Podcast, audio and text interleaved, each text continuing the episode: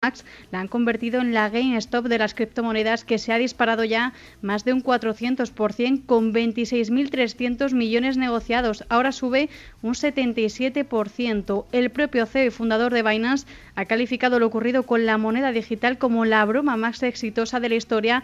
Por cierto, Binance ha suspendido esta mañana las operaciones por el elevado número después de estos comentarios y Robinhood ha anunciado también que restringe la operativa con criptomonedas debido a esas condiciones extraordinarias en el mercado. Bueno, las restricciones ayer duraron nada, 24 horas, hoy se han levantado esas restricciones y como digo, las acciones de GameStop pues vienen, vienen tremendamente fuertes en, la apertura. Furor, 80% de subida, GameStop que, que acumula ya una... En, el año lleva un 1000% de subida, pero es que en 12 meses la revalorización alcanza el 4.826%. Javier García Viviani, buenas tardes. ¿Qué tal? Muy buenas tardes. Sí, vienen de nuevo arreando fuerte todas estas empresas puestas en el punto de mira. Ese 80% en preapertura para la acción de GameStop, subiendo un 50% actores secundarios de esta película, caso de AMC, incluso la empresa anunciando ayer que estaba barajando una ampliación de capital, 71% para COS, gana Childred otro 60%, Beth Bath se anota un 46%, BlackBerry la tenemos ganando en preapertura un 17%. Una BlackBerry, por cierto, en la evolución del valor que la han aprovechado sus primeros ejecutivos, directivos que vendieron a las primeras de cambio de este rally para hacer cartera. Todo después de los giros copernicanos casi que sigue dando este filme. Robin Hood permitiendo ahora operar acciones y opciones sobre las empresas bloqueadas ayer.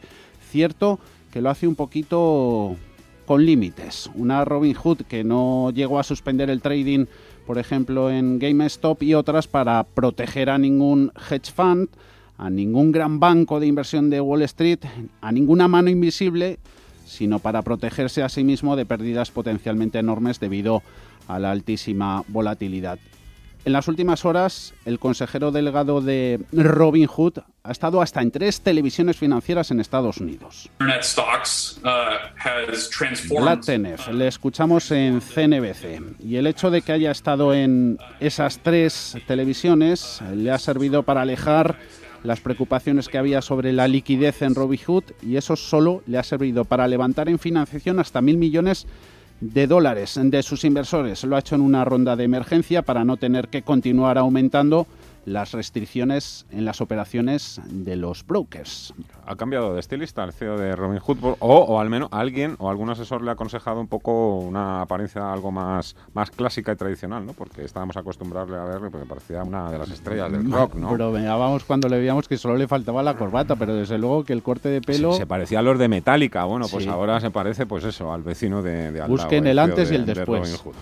Cientos de miles de nuevos inversores han irrumpido con fuerza en, este mercado, en la bolsa, disponen además de un gran arsenal. No en vano se sabe que muchos de ellos están utilizando el dinero de los fondos federales anticrisis para invertir en el mercado de acciones. Los cheques que han repartido, los cheques en mano que han repartido Donald Trump y Joe Biden, por supuesto también todo esto es fruto de el exceso de liquidez con la que han inundado los bancos centrales los mercados. Así, las fuertes ganancias registradas en los meses de marzo y agosto, ¿os acordáis cuando el mercado empezó a remontar?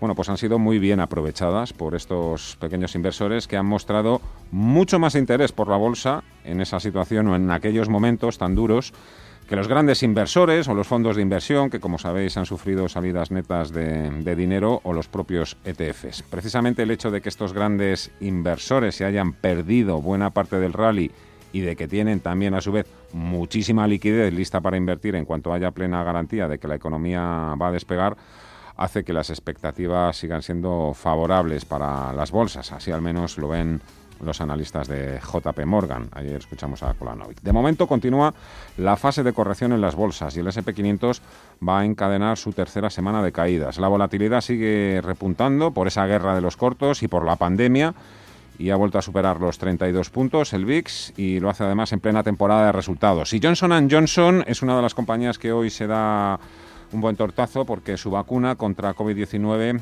ha resultado ser menos efectiva que la de sus rivales, que las de AstraZeneca, Pfizer, BioNTech y Moderna. La hemos visto caer en preapertura en el entorno del 3%. Esa Johnson Johnson que ha aprovechado la presentación de sus cuentas para comunicar que su vacuna de dosis, recuerden todos, única, demuestra, da solo un 72% de efectividad. Eso en los resultados analizados en Estados Unidos, pero sí que reitera la empresa que se ha observado una tasa más baja del 66% a nivel mundial en ese gran ensayo que ha realizado en tres continentes y con las múltiples y nuevas variantes británica y sudafricana que se van conociendo. De hecho, en Sudáfrica la efectividad del tratamiento de Johnson Johnson es del 57%.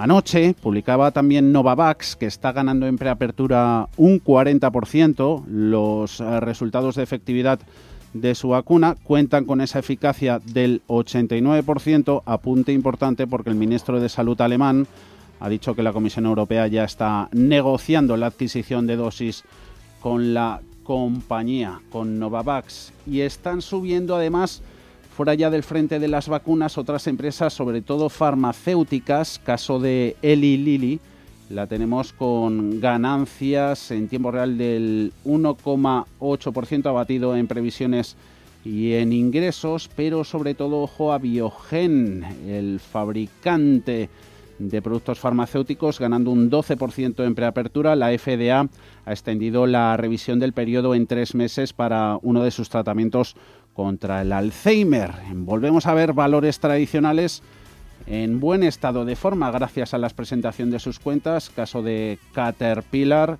está ganando un 1,49%, ganó 2,12 centavos en beneficio por acción en el cuarto trimestre, por encima claramente del 1,49 que esperaba el mercado. Chevron, la petrolera, también ha presentado sus cuentas, en ingresos se queda cortita y en beneficio también, porque de hecho pierde un centavo por acción cuando se esperaban ganancias de 7 está cayendo un 2%. Caterpillar subiendo, Chevron bajando, farmacéuticas como un tiro. No, me, estaba quedando ahora mismo con, con, algo que está contando un analista precisamente de esa vacuna de Johnson Johnson. Dicen que bueno que están releyendo un poco las condiciones o las características de esta vacuna y que al, final, pues, a pesar de que tenga una efectividad menor, bueno, pues dada la ausencia de vacunas parece que, podría aceptarse ¿no? Eh, como bueno.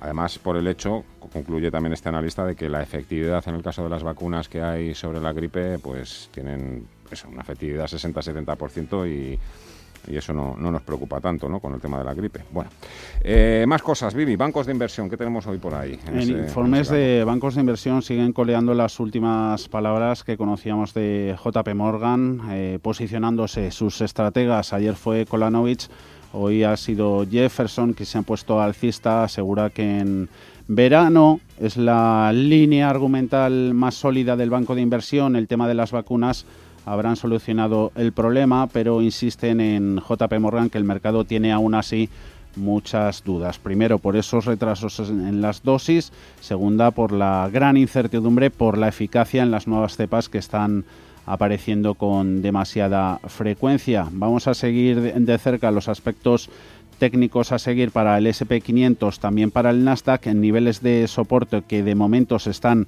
respetando las llegadas en el caso del índice más amplio a esa zona de los 3.830, 3.885 podría ser problemático. De momento, el futuro sobre el SP500 lo tenemos a estas horas con caídas del 0,41, 3.763.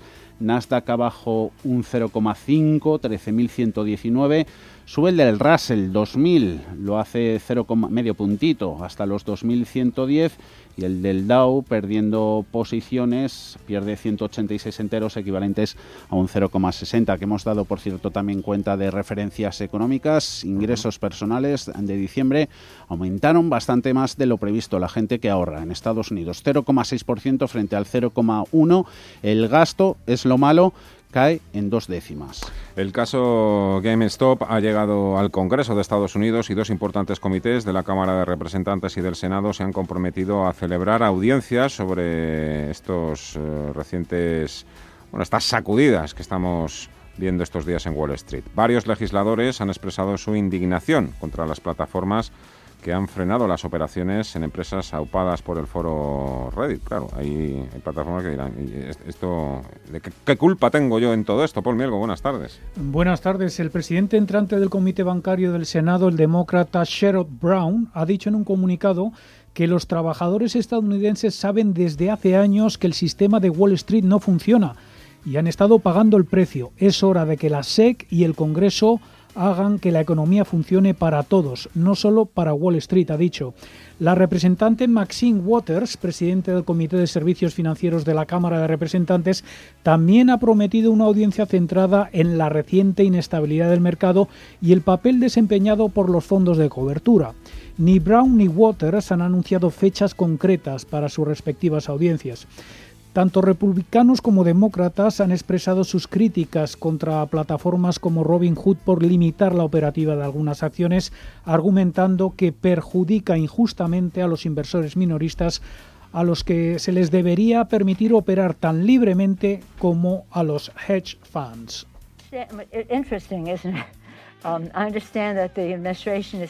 Look. La presidenta de la Cámara de Representantes, Nancy Pelosi, a la que escuchamos, califica lo ocurrido en Wall Street como interesante y ha dicho que los reguladores deberían examinar el tema. De hecho, la SEC ya ha tomado cartas en el asunto. Los demócratas más progresistas, entre ellos la representante Alexandria Ocaso Cortez y la senadora Elizabeth Warren, así como el senador republicano Pat Toomey, han dicho que las medidas merecen un escrutinio regulatorio más exhaustivo. Warren dice que los multimillonarios y algunos fondos de cobertura están gritando porque no son los únicos que ganan dinero cuando la manipulación funciona.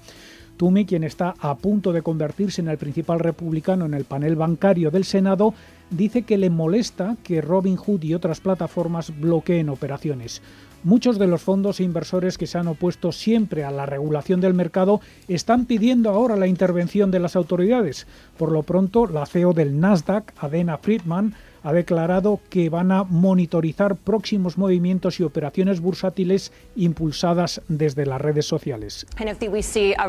Si vemos un aumento significativo de las conversaciones en las redes sociales y lo comparamos con una actividad comercial inusual, potencialmente detendremos esas acciones para permitirnos investigar la situación, para comprometernos con la compañía y para dar a los accionistas una oportunidad de recalibrar sus posiciones. Y si pensamos o contemplamos que puede haber alguna manipulación, entonces nos comprometemos con FINRA y la SEC para evaluar e investigar eso. Y Waters, al anunciar que el Comité de Servicios Financieros de la Cámara de Representantes eh, examinará esta situación, señala eh, que la larga historia de conducta predatoria de los hedge funds y que estos fondos privados se aprovechan de los fondos de pensiones de los trabajadores estadounidenses. En Intereconomía, cierre de mercados, ahorro, inversión y mucho más. Con Fernando La Tienda.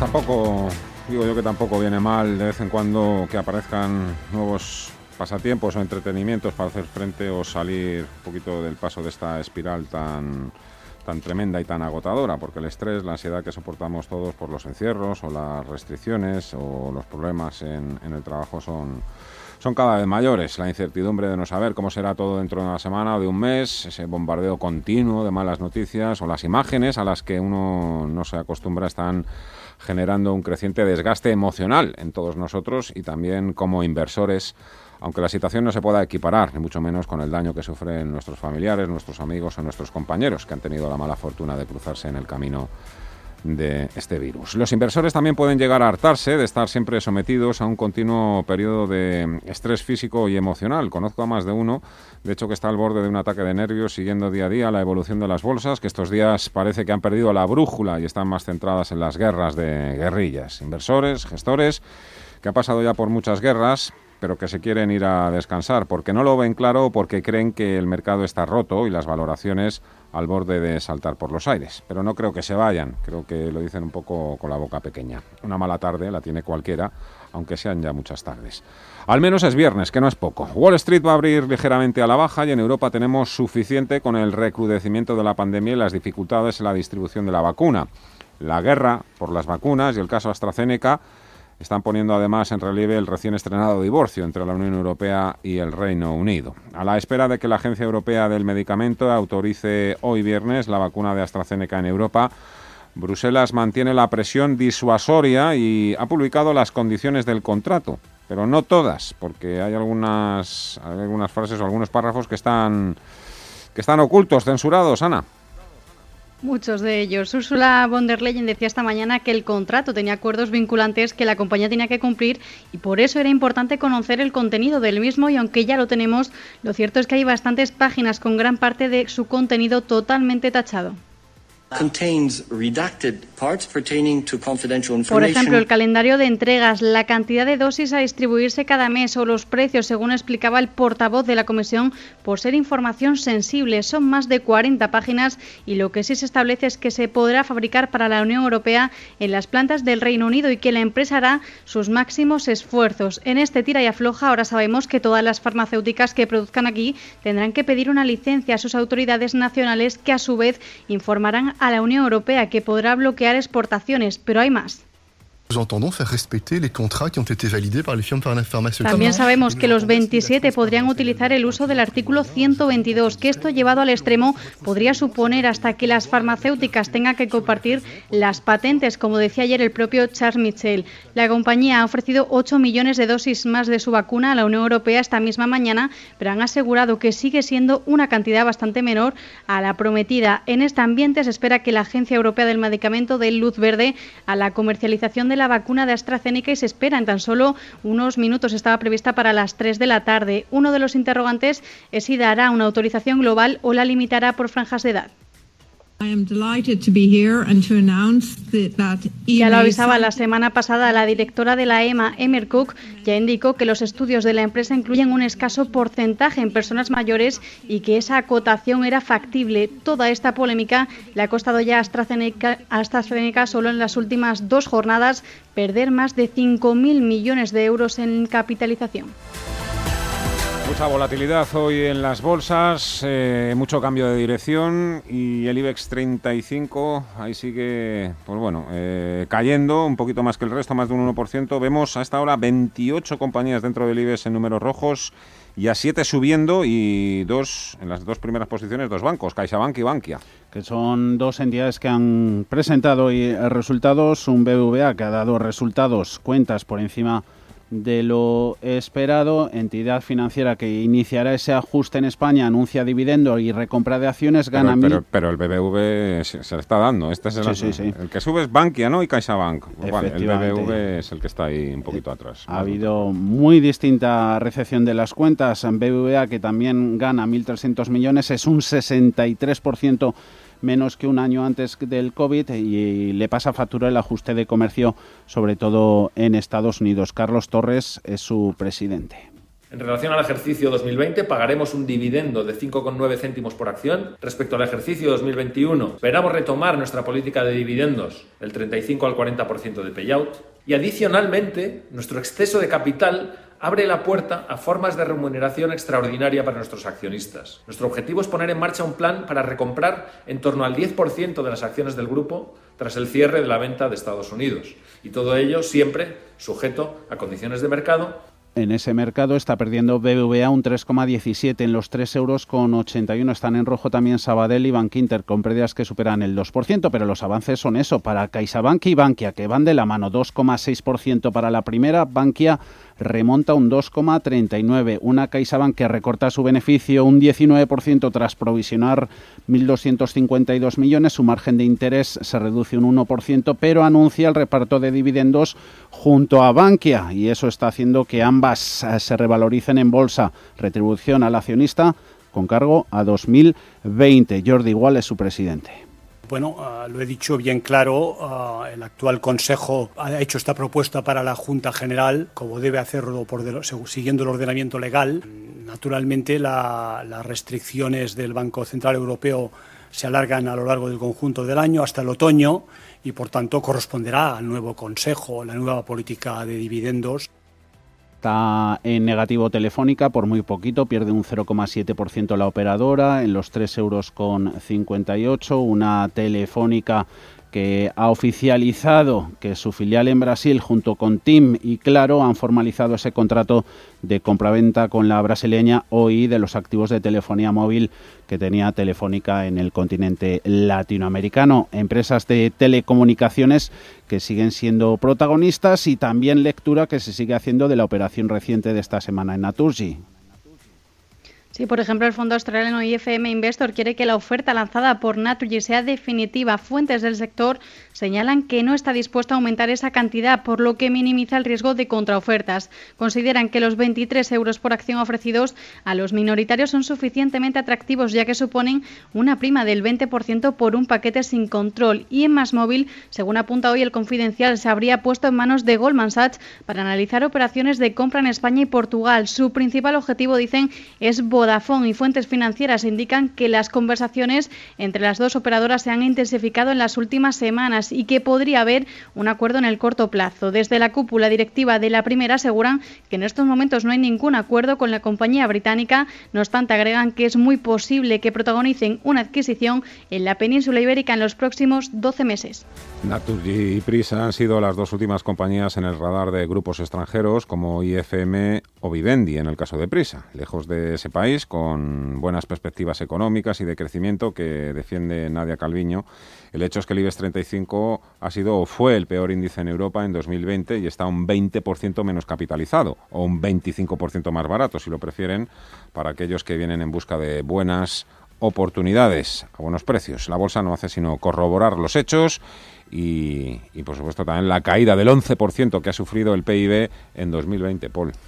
Sí, el mayor desplome desde la guerra civil, el Producto Interior Bruto se deja ese 11% en 2020, aunque repunta en el último trimestre del año un 0,4%, pero claro, es insuficiente para compensar el daño provocado por la pandemia. En euros, la caída de la producción asciende a unos 130.000 millones, casi el equivalente a lo que cuestan las pensiones en un año. A pesar de este descalabro, los ingresos de las familias no han sufrido tanto, de hecho han caído menos de la mitad de lo que baja el PIB gracias al colchón de los ERTES, aunque a costa, eso sí, de engordar la deuda pública. Según los datos del INE, el gasto de los hogares se hunde un 8,4% interanual, la inversión un 14,3%, las exportaciones más de un 20% y las importaciones caen más de un 14%. Solo el consumo de las administraciones públicas se dispara un 7% hasta un incremento récord.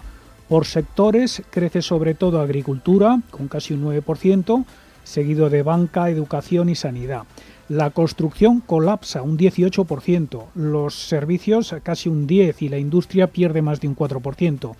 Dentro del sector servicios, el subsector de comercio, transporte y hostelería se ha desplomado más de un 20%. Jordi Wall, presidente de CaixaBank, confía en que la recuperación vaya cogiendo tracción en el segundo semestre de este año gracias al impacto de las vacunas en los próximos meses. Sus previsiones apuntan a un rebote del 6% en 2021. Todos esperamos que el 2021 sea muy distinto, aunque el comienzo está siendo indudablemente complejo. El despliegue de las vacunas debiera permitir la inmunidad de segmentos importantes de la población ya a lo largo del primer semestre, de tal modo que en la segunda parte del año ello apoyaría una mejora del sentimiento y de la recuperación económica. En España, tras una contracción del PIB en el 2020 del 11%, esperamos que la recuperación gane tracción en el 2021 con un crecimiento en torno del 6%. Confirmado, España es ya el país desarrollado con la mayor contracción económica en 2020. Es viernes, es 29 de enero, sumario.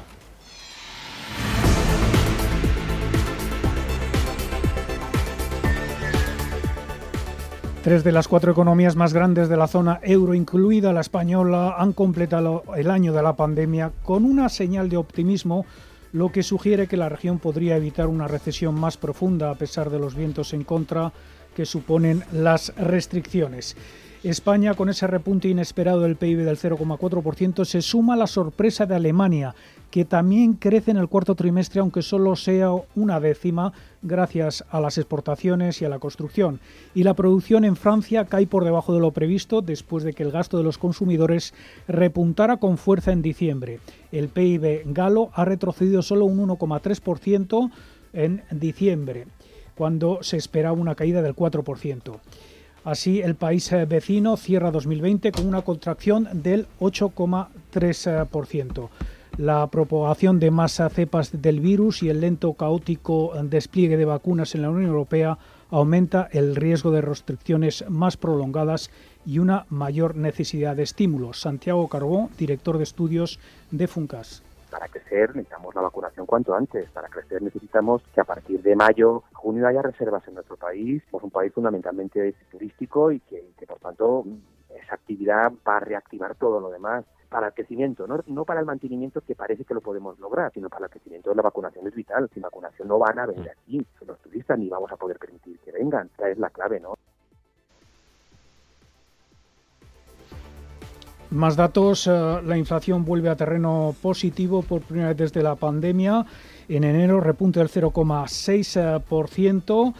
Ventas minoristas caen un 6,8% 2020 y los depósitos de las familias crecen un 7,4% hasta un récord de más de 900.000 millones. En los mercados el IBEX aguanta 6 puntos por encima de los 7.800, pierde un 1,6%. En la semana se dejaría balance negativo cercano al 3%. Las caídas son un poquito más inferiores en Eurostox, rento de Europa, con un DAX que pierde un 0,8% en 13.546 puntos. Jorge del Canto, escuela de acciones.com tal vez se está enfriando ese, en mi opinión, exceso de, optimismo que arrastrábamos ya desde finales de noviembre.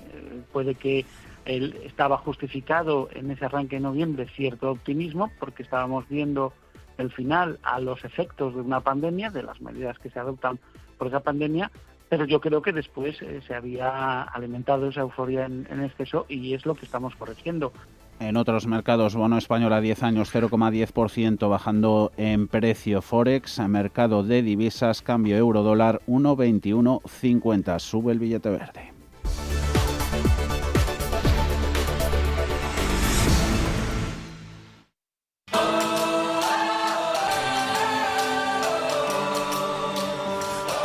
En Radio Intereconomía, cierre de mercados ahorro, inversión y mucho más.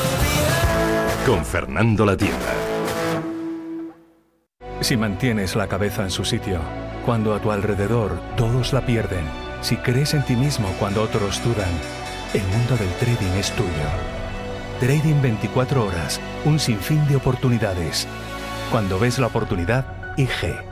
Todas las operaciones conllevan riesgo. 76% de las cuentas de inversores minoristas pierden dinero en la negociación de CFD con este proveedor. Debe considerar si comprende el funcionamiento de los CFD y si puede permitirse asumir un riesgo elevado de perder su dinero.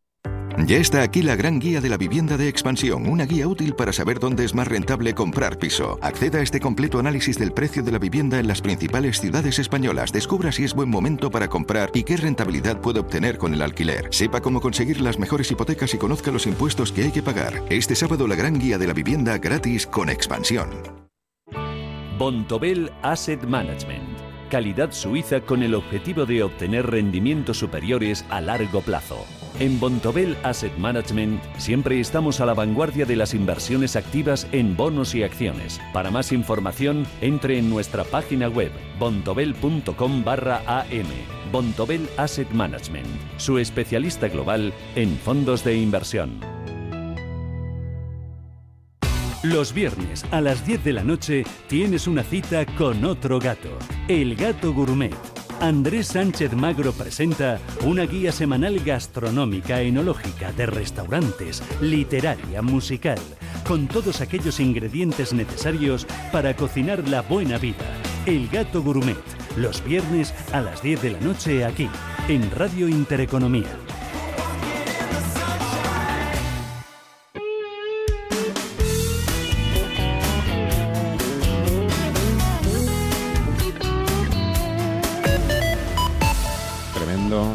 Si lo veo o no lo creo. Hay gente que dice, bueno, yo esto no lo he visto en 40 años de, de negociación en, en bolsa. Em, hace 20, 25 minutos que decíamos que las acciones de GameStop estaban subiendo en preapertura un 80%. Bueno, pues acaba de salir la SEC diciendo que, ojo, ojo que se estoy vigilando.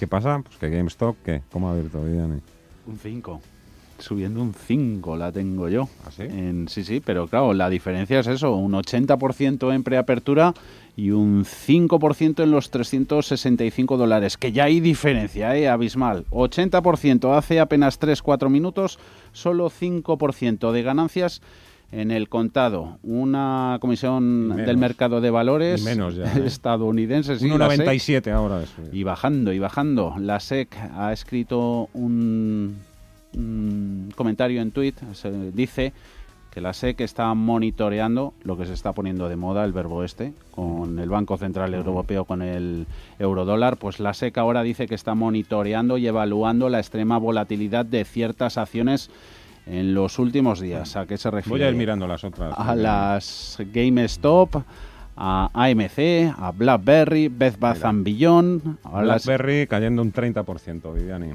Y subía un 17% volatilidad. En BlackBerry, que por cierto hemos dicho antes que habían aprovechado sus, sus CEOs para hacer caja, hacer plusvalías. que voy a mirar las criptodivisas. A ver. ¿Qué está ocurriendo mientras miramos otros mercados? Pues esa apertura de los índices. Menos 1% Dow Jones Industriales, 30.302 puntos. SP500 a la baja un 0,79.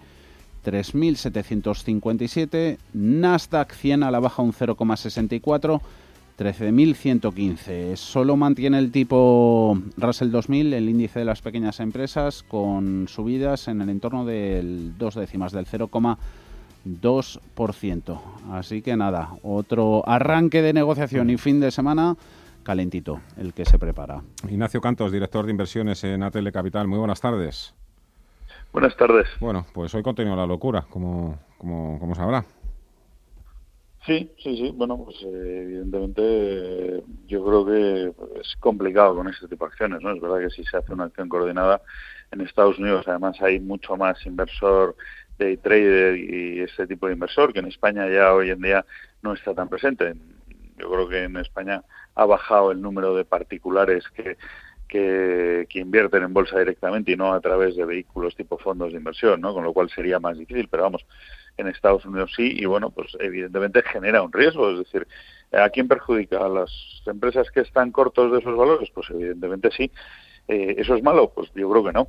quiero decir, al final en ese sentido no me parecería mal, pero es verdad que cuando las acciones de repente de un día para otro caen un 60, un 50, un 40, pues hay mucha gente que se queda pillada, ¿no? Hay gente que probablemente no tiene los conocimientos, sino solo va al calor de las subidas. Es verdad que eso pues también es la codicia humana que, mm. siempre está presente. Eh, hay colegas suyos que, mm, que, creen, bueno, dicen que hay que vigilar todo esto muy de cerca del hecho de que esto también pueda, aparte de las posibles burbujas, eh, que podría provocar cambios de tendencia en la forma de invertir, incluso de seleccionar compañías. ¿Usted cree que a, a tanto se puede llegar? No, yo creo que no. La verdad es que, hombre, vamos a ver, si se generalizara eh, pero eso que podría cambiar la forma de invertir de los cortos, porque el que invierte a largo plazo siempre lo siempre lo hace eh, normalmente por los fundamentos y de hecho muchas veces son las empresas que se ponen cortas de esos valores las que perjudican al que invierte a largo porque probablemente los fundamentos de esa empresa van mejorando y son esos eh, inversores cortos lo que no dejan mejorar la cotización, ¿no? Y, bueno, pues pero sabemos que está entre las reglas del juego, ¿no? Pero, mm. pero bueno, entonces, ¿quiénes son los perjudicados ahora? Los, los que pueden invertir tanto eh, comprando como vendiendo, pues, pues bueno, mm. pues así, o sea, a lo mejor esa parte sí cambia, ¿no? Pero mm. los fondos más tradicionales y sobre todo los que más están disponibles en España, yo creo que no hay ningún problema que vayan a cambiar su forma de invertir, desde luego. El debate también se está centrando en la posible o no posible manipulación de mercado. Se está manipulando el mercado. Bueno, pero es que también hacia el otro lado, cuando se ponen dos o tres, no digo de acuerdo, pero dos o tres ¿eh? grandes fondos eh, atacan a una acción, pues mm. también están manipulando el mercado, que mm. ahora son los particulares y son muchos y no sé, pues siempre se puede acusar de esa eh, manipulación de mercado, ¿no? Y de ahí la, las actuaciones de la, pero nos pasa en España y en eso sí que en todos los sentidos, cuando la, la CNMV suspende un valor y, y prácticamente en unas circunstancias similares no suspende otro, pues pues nunca sabes, ¿no? Y, dices, bueno, ¿y por qué este sí lo suspende y este no, no? Pues bueno, que quiero decir que siempre es complicado que las actuaciones, pero yo no creo que, que, sea manipulación de mercado. El mercado es como es y tenemos un mercado libre donde se puede poner uno largo, donde se puede poner uno corto. En principio en España, cuando tú quieres vender unos títulos, te los tienen que prestar previamente, no los puedes vender en descubierto, que en Estados Unidos sí. Entonces yo creo que en ese sentido nuestro mercado es bastante más eficiente o, o, menos salvaje, por decirlo así, ¿no? Eh, así ya, hablando ya un poco del momento, el escenario con el que usted trabaja, eh, hemos entrado en una dinámica ya bastante errática. Estaba el mercado en modo defensivo, pero ahora ya le vemos eh, en modo correctivo. Bueno, sí, es verdad. empezamos el año bien. De hecho, pues IBEX llegó sobre un 4, mercados europeos un 3, los americanos y, ahora prácticamente todos van a acabar el mes de enero en negativo, ¿no?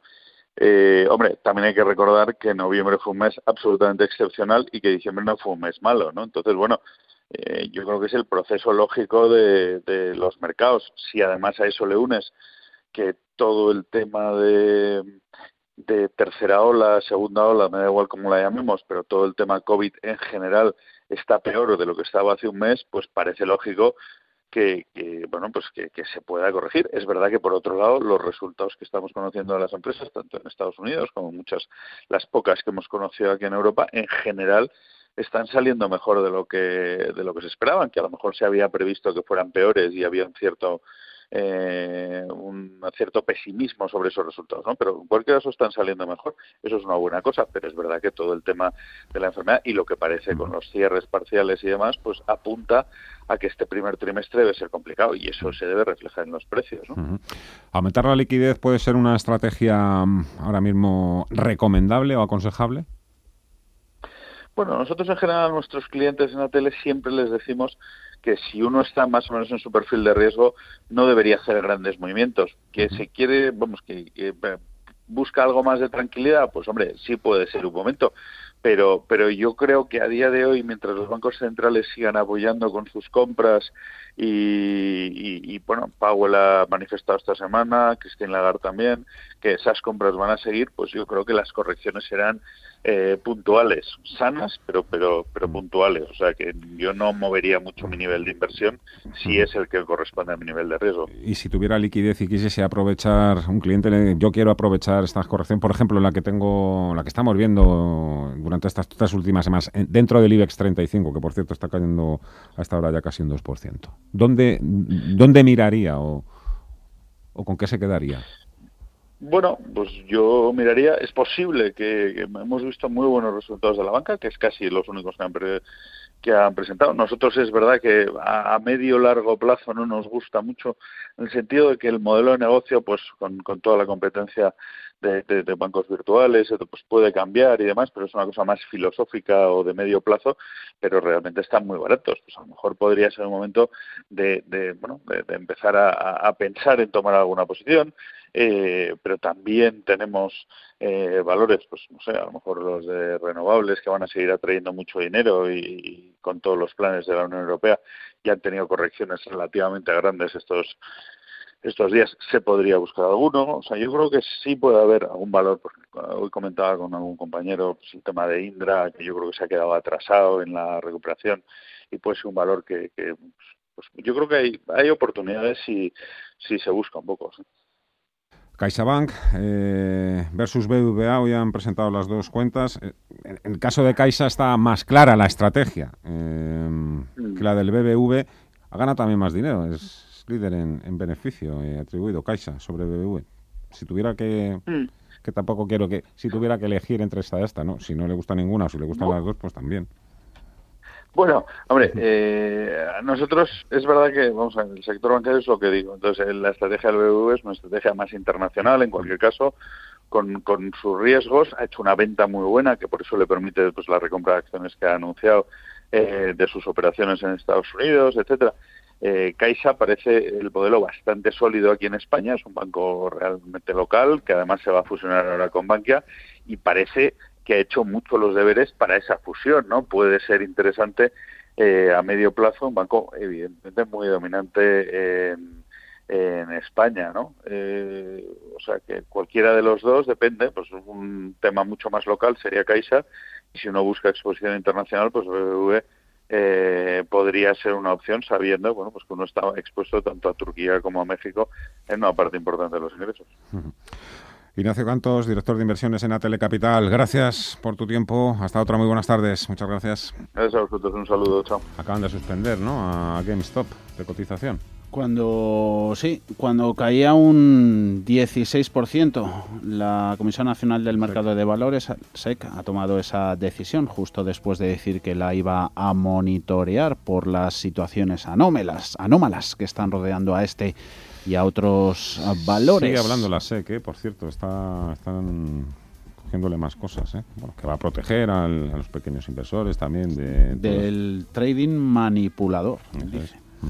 Oye, que miramos también otros movimientos, que no nos olvidamos de los eh, pesos pesados del mercado. Eh, Caterpillar, IBM, JP Morgan, Boeing, hasta ahí. Hasta ahí llegan las subidas entre los grandes del Dow. Caterpillar, gracias a sus cuentas, sube un 1,11%. El resto IBM, JP Morgan, Boeing, entre el 0,13 y el 0,4%. Lo que más está cayendo, Johnson Johnson, un 3,4%. Ya hemos comentado sus datos de efectividad en Estados Unidos, ese 72% de su vacuna monodosis. Perdiendo Chevron también por decepcionantes cuentas, un 2,9%. Abajo Microsoft un 2%, Apple en la que se asoma hoy ya alguna recomendación de venta del título 134,85 centavos, perdiendo un 1,6. Más otra pildorita. La SEC dice que va a estudiar igualmente la actuación de los brokers que han impedido entrar en los valores conflictivos. También eso no se entiende, ¿no? Que algunos brokers hayan restringido restricciones la operativa, claro, porque también el que quiera vender, ¿qué pasa? Que le, encerramos y tiramos la llave. Ay, madre mía, cómo, cómo se complica, ¿eh? Venga, pausa y seguimos.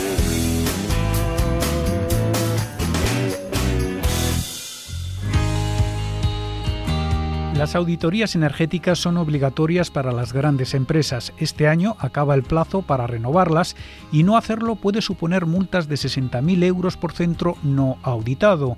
No te arriesgues. En NES contamos con amplia experiencia en la realización de auditorías energéticas de diferentes sectores y hemos llevado a cabo más de 2.000 en los últimos cinco años. Saca la máxima rentabilidad de tu auditoría y averigua cómo hacerlo en NES.es.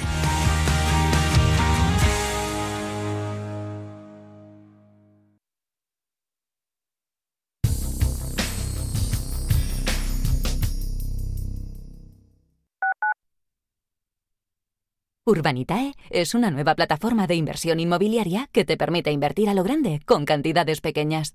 Uniendo a muchos inversores, logramos juntar el capital suficiente para aprovechar las mejores oportunidades del sector. Olvídate de complicaciones. Con Urbanitae ya puedes invertir en el sector inmobiliario como lo hacen los profesionales. A la hora de invertir, la diferencia entre la convicción y la palabrería está en el grado de compromiso que eres capaz de asumir. El nuestro es este. En Finanbest solo ganamos si tú ganas primero. O lo que es lo mismo, en Finanbest, si no sumamos, no restamos. Conoce todas las ventajas del Result Investment. Tienes mucho que ganar. Finanbest, tú ganas.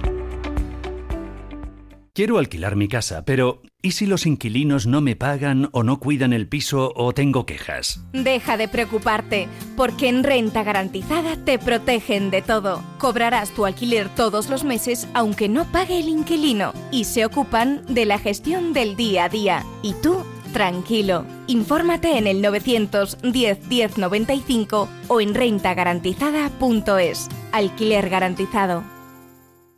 Cuando sales a tomar algo con amigos, ¿cuál es la ración que siempre se termina antes?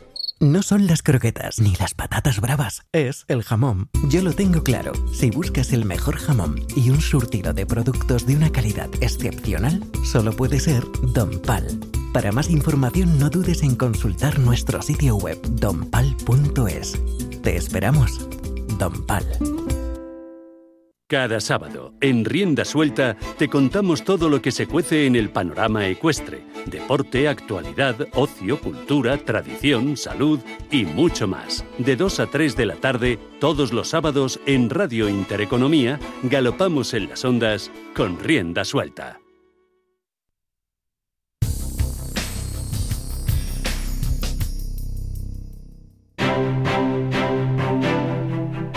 Grupo ACS patrocina este espacio. Como ya hemos repasado antes el IBEX 35, con esas primeras posiciones para CaixaBank, Bankia, Siemens, CIE o Farmamar, nos vamos a dar ahora una, pequeña vuelta por el continuo. Donde hay eh, referencias de actualidad. Caso de Centis, es la mejor compañía, gana un 7,4% en los 41 céntimos. Hoy leíamos en prensa en El Economista que José Elías ha invertido 20 millones en la empresa, se convierte así en su mayor accionista, pasa a poseer casi un 17% del capital. Capital en el que también va a haber movimientos en el de Duro Felguera. Gana un 8%, 81 céntimos. El Principado de Asturias estudia eh, sumarse al rescate de la compañía industrial junto a la SEPI. Eso lo está recibiendo bien la empresa. Tenemos subidas que superan el 5% en Montevalito y en Lingotes. En el lado negativo, Prisa perdiendo ese 5,5% clavada en el euro. Vivendi, la francesa, que planea elevar al 25% su participación en el grupo de medios. Están de malas también Tubacex, perdiendo un 4,7%. En el IBEX 35, principales movimientos a la baja siguen estando en Ferrovial, que pierde un 4 y más de un 3, Amadeus, AENA, BBVA y Sabadell. Las mayores subidas, bueno, de hecho solo hay 5 Valores en ganancias, CaixaBank Bankia más de un 2, 0,9 para Siemens Gamesa, que ha presentado eh, resultados, ventas de 2.295 millones en el primer trimestre, es un 15% más que hace un año, beneficio neto de 11 millones y subidas en el entorno de medio punto para Farmamar y CIE Automotive. Otros apuntes, no nos olvidamos, contratos que siguen sumando las empresas de infraestructuras, SACIR, ha conseguido la adjudicación de una carretera en Italia, un contrato valorado en 388 millones de euros. Saludamos ahora a Javier Lorenzo de jlorenzotrading.es. Hola Javier, ¿cómo estás? Muy buenas tardes. Hola, buenas tardes, ¿qué tal? Bueno, eh, supongo que ah, de todo menos aburrido, ¿no? Con todo este follón en Wall Street.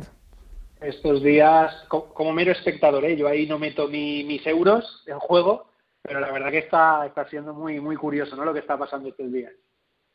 ¿Con qué te quedas? Porque hoy también eh, estábamos esperando una fuerte apertura en compañías como GameStop, con una subida inicial del 80% en preapertura, pero bueno, ya vemos que, ya supongo que estarás al tanto de que la SEC ya se está poniendo cada vez más, más dura y más firme.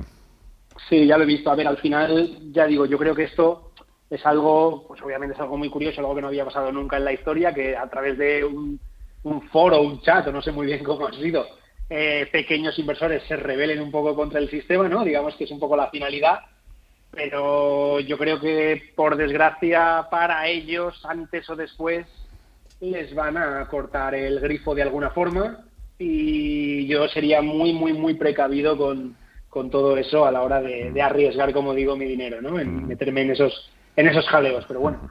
Habrá quien saque tajada, por supuesto. Luego hay otras compañías. En el caso de Apple, por ejemplo, en los últimos años el principal motor de la subida no ha sido ni Warren Buffett ni otros grandes inversores institucionales, han sido también los inversores minoritarios. Allí, claro, es que los accionistas se cuentan por, por millones, incluso creo que están agrupados o se les conoce como los fanboys los accionistas de Apple que les tiran mucho los colores, evidentemente. Apple, eh, una compañía que mm, ha presentado resultados recientemente junto a Facebook o, Tesla. Eh, que bueno, sí, récord en ingresos, pero mm, los beneficios, pues no sé, parece que los analistas no están del todo convencidos con las guidance que han dado estas compañías. En cualquier caso, Apple, ¿cómo le ves tú? Sí, a ver, yo creo que estas compañías siempre están como un poco más si cabe aún en el ojo del huracán, ¿no? Es como o lo hacen perfecto o enseguida se las critica y se las tacha de, de sobrecompradas, sobrevaloradas. Yo sinceramente pienso que estas grandes, las fan, tal y como está el mercado ahora y lo que estamos viendo, eh, yo no digo que estén baratas, pero no creo que estén más caras que el conjunto del mercado. Y son valores que al final a largo plazo han ido demostrando, por el paso de la historia, han ido demostrando que dan buenos resultados y que tienen una continuidad. yo no me meto en ese, en ese grupo de los de los fanboys que comentabas, pero yo sí que tengo Apple en cartera desde hace ya bastante tiempo y de momento, ya digo, lleva tres, cuatro días ahí con problemillas corrigiendo, pero yo no creo... A ver, si corrige al final corregirá con todo el mercado, ¿no? Si vemos una corrección importante que se viene esperando ya desde hace semanas o meses, pues Apple no se va a poder librar. Pero ya digo, yo Apple sigo confiando en ella, sigo pensando que es una buena empresa y un buen valor, y técnicamente la tendencia alcista de momento no la ha perdido, con lo cual mm, creo, no digo que sea el mejor momento para comprar, pero sí que creo que es un, claro mantener.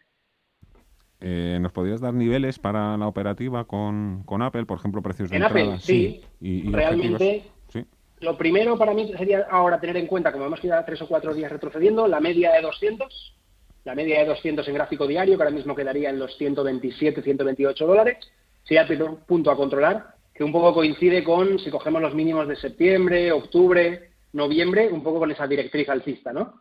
Yo mientras no pierda ese nivel, esa zona de los 125, 120 dólares, tranquilidad. Por supuesto, todo lo que sea recuperarse de esta caída y romper al alza de nuevo, máximos históricos, pues obviamente sería el punto de entrada, ¿no? Yo personalmente siempre busco eso, valores fuertes y alcistas, en sectores fuertes y alcistas, y que rompan máximos históricos, bueno, que rompan máximos relativos. Eso yo creo que demuestra fortaleza y demuestra confianza por parte de los inversores en el valor. Pues te quiero preguntar por los bancos que cumplen precisamente las condiciones en el polo opuesto de lo que acabas de, comentar. Ahí está, y más en Europa, ¿no? Porque en Estados Unidos, con esto de las recompras les permitieron en enero, la banca había mejorado, pero en Europa, sector débil, eh, sobre todo, y de momento yo me mantendría alejado de los bancos europeos. No digo que no puedan subir, eh, cuidado, no, yo no entro en eso, sino que yo particularmente en mi cartera prefiero centrarme en sectores que ahora mismo sean fuertes, sectores que sean alcistas y, digamos, eh, seguir esa tendencia alcista mientras dure o aprovecharme del, factor momentum, ¿no? Por así llamarlo. Javier Lorenzo de jlorenzotrading.es. Muchas gracias, como siempre. Que pases buen fin de semana y hasta otra próxima ocasión. Buenas tardes. Igualmente, muchas gracias a vosotros por contar conmigo. Un saludo para todos. con índices de volatilidad primero, con otra subidita importante para el VIX del 7,18%, se va a los 32,38% y el Fear and Grid que baja 38 puntos. El índice de miedo y codicia que elabora diario CNN Business nos marca la aguja. Bueno, ahora se ha recuperado un poquito hasta los 42, pero desde luego en terrenos ya por debajo de 50 que indican miedo. Ayer cerró en los 41, hace solo una semana estaba en avaricia cuando alcanzaba el viernes pasado los 60 puntos. Y la caída va más, ¿eh? El IBEX 35 pierde ya más del 2%, cotizan al nivel de los 7.763 puntos. Eh, ¿Tienes tú por ahí el mercado americano, Viviani? Eh, los índices, aquí a, mano. Tenemos al Dow Jones Industriales perdiendo un 0,97, 30.307 puntos, SP500 menos 0,8, 3.755, Nasdaq 100 13.069 menos 1%. Referencias económicas que intentan sostener a los índices PMI de Chicago, lectura de enero, bastante mejor de lo esperado, 63,8 puntos frente a los 58,5 que esperaba el mercado y los 58,7 del mes anterior, del mes de diciembre. Grupo ACS, líder en el desarrollo de infraestructuras y servicios, les ha ofrecido este espacio.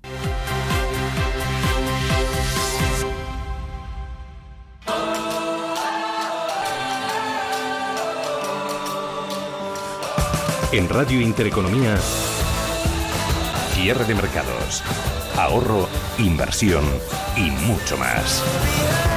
Con Fernando La Tienda.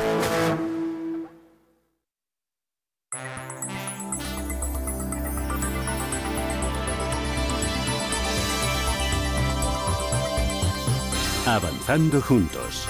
Carlos Garrido de la Cierva, presidente de la Confederación Española de Agencias de Viajes. Es una industria que costará, o sea, se tardará un poquito en arrancar, ¿no? En el momento lo que ya podemos hacer es reservas así, pues turismo de proximidad, eh, incluso dentro de, del propio país. Lo que pasa es que necesitamos por reactivar el turismo emisor, el turismo de negocios, los viajes de negocios, mejor dicho, y, y el, y el maíz, ¿no? También son otra parte de la tarta pues importante.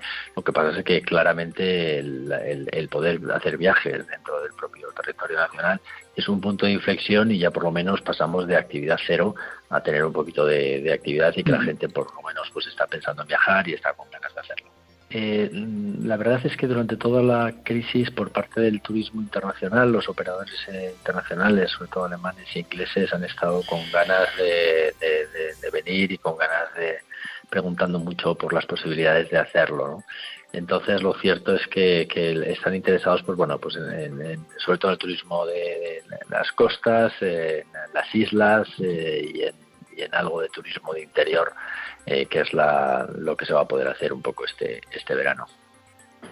Información de tanto de destinos como de viajes, como efectivamente de, las condiciones y de los protocolos pues que están, se están aplicando en los establecimientos eh, turísticos españoles para, para poder viajar. ¿no? Nosotros ahí en las agencias de viajes, por lo que hacemos es una labor también consultiva, informativa, pues bastante, bastante importante para poder transmitir a los clientes en qué condiciones pues van a poder eh, venir a, los establecimientos turísticos españoles este verano.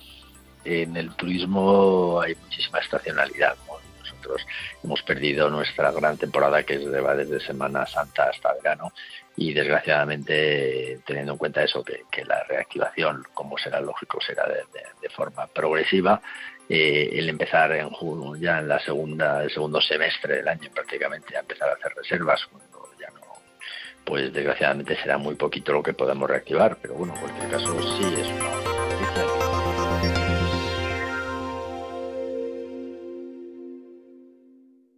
¿Sabes que Renta 4 Banco ofrece más de 5.000 fondos de inversión? ¿5.000? Yo con una oferta tan amplia no sé ni por dónde empezar.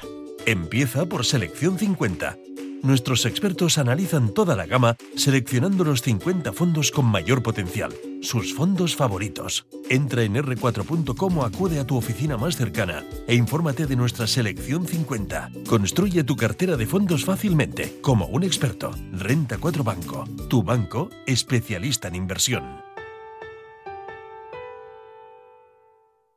Vuelve el tiempo de descubrir, de disfrutar, de perderse.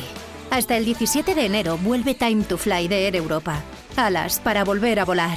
Viaja a Península y Baleares desde 19 euros o Caribe, Centro y Sudamérica desde 219 euros. Consulta más destinos en ereuropa.com. Air Europa.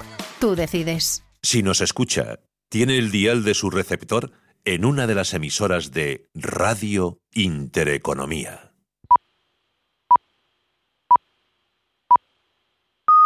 Son las 4 de la tarde, las 3 en Canarias. Radio Intereconomía. Boletín informativo. Buenas tardes. En plena tercera ola de la pandemia y después de que se haya confirmado que la economía española vivió en 2020 un desplome del 11%, la vicepresidenta económica del Gobierno, Nadia Calviño, ha puesto en valor el dato del cuarto trimestre del año cuando la economía creció un 0,4%, lo que demuestra, dice, que la segunda y la tercera ola no están teniendo los efectos económicos que tuvo la primera. En este sentido, Calviño ha vuelto a hablar de una recuperación de la economía española en V asimétrica.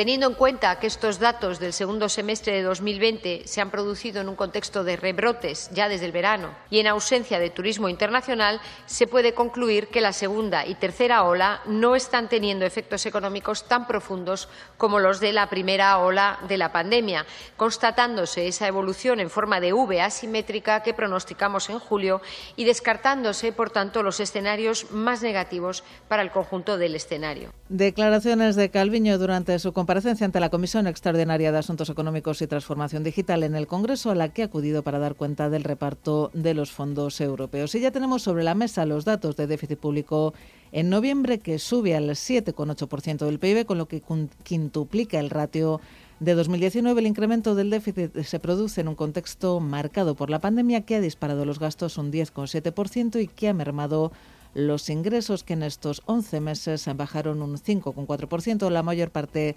del déficit se concentra en la Administración Central, cuyo desfase, desfase asciende al 6,46% del PIB. Junto al Estado han incrementado sus gastos la seguridad social y las administraciones territoriales. En los mercados financieros, las nuevas restricciones a la movilidad, los retrasos en el calendario de vacunas y la volatilidad en Wall Street lleva a las plazas bursátiles a operar con importantes caídas. En estos momentos vemos al Dow Jones de Industriales ceder un 0,8%, el Standard Poor's 500 cotiza con un descuento del 0,65%, mientras que el Nasdaq se deja en estos momentos un 0 86% y caídas eh, también en Europa con un IBEX 35 que cede hasta ahora un 1,89%, se coloca en los 7.783 puntos. Entre los más penalizados el BBVA que cede un 2,8% tras anunciar que finalizó el 2020 con un beneficio de 1.305 millones de euros, lo que supone una caída del 62,9% respecto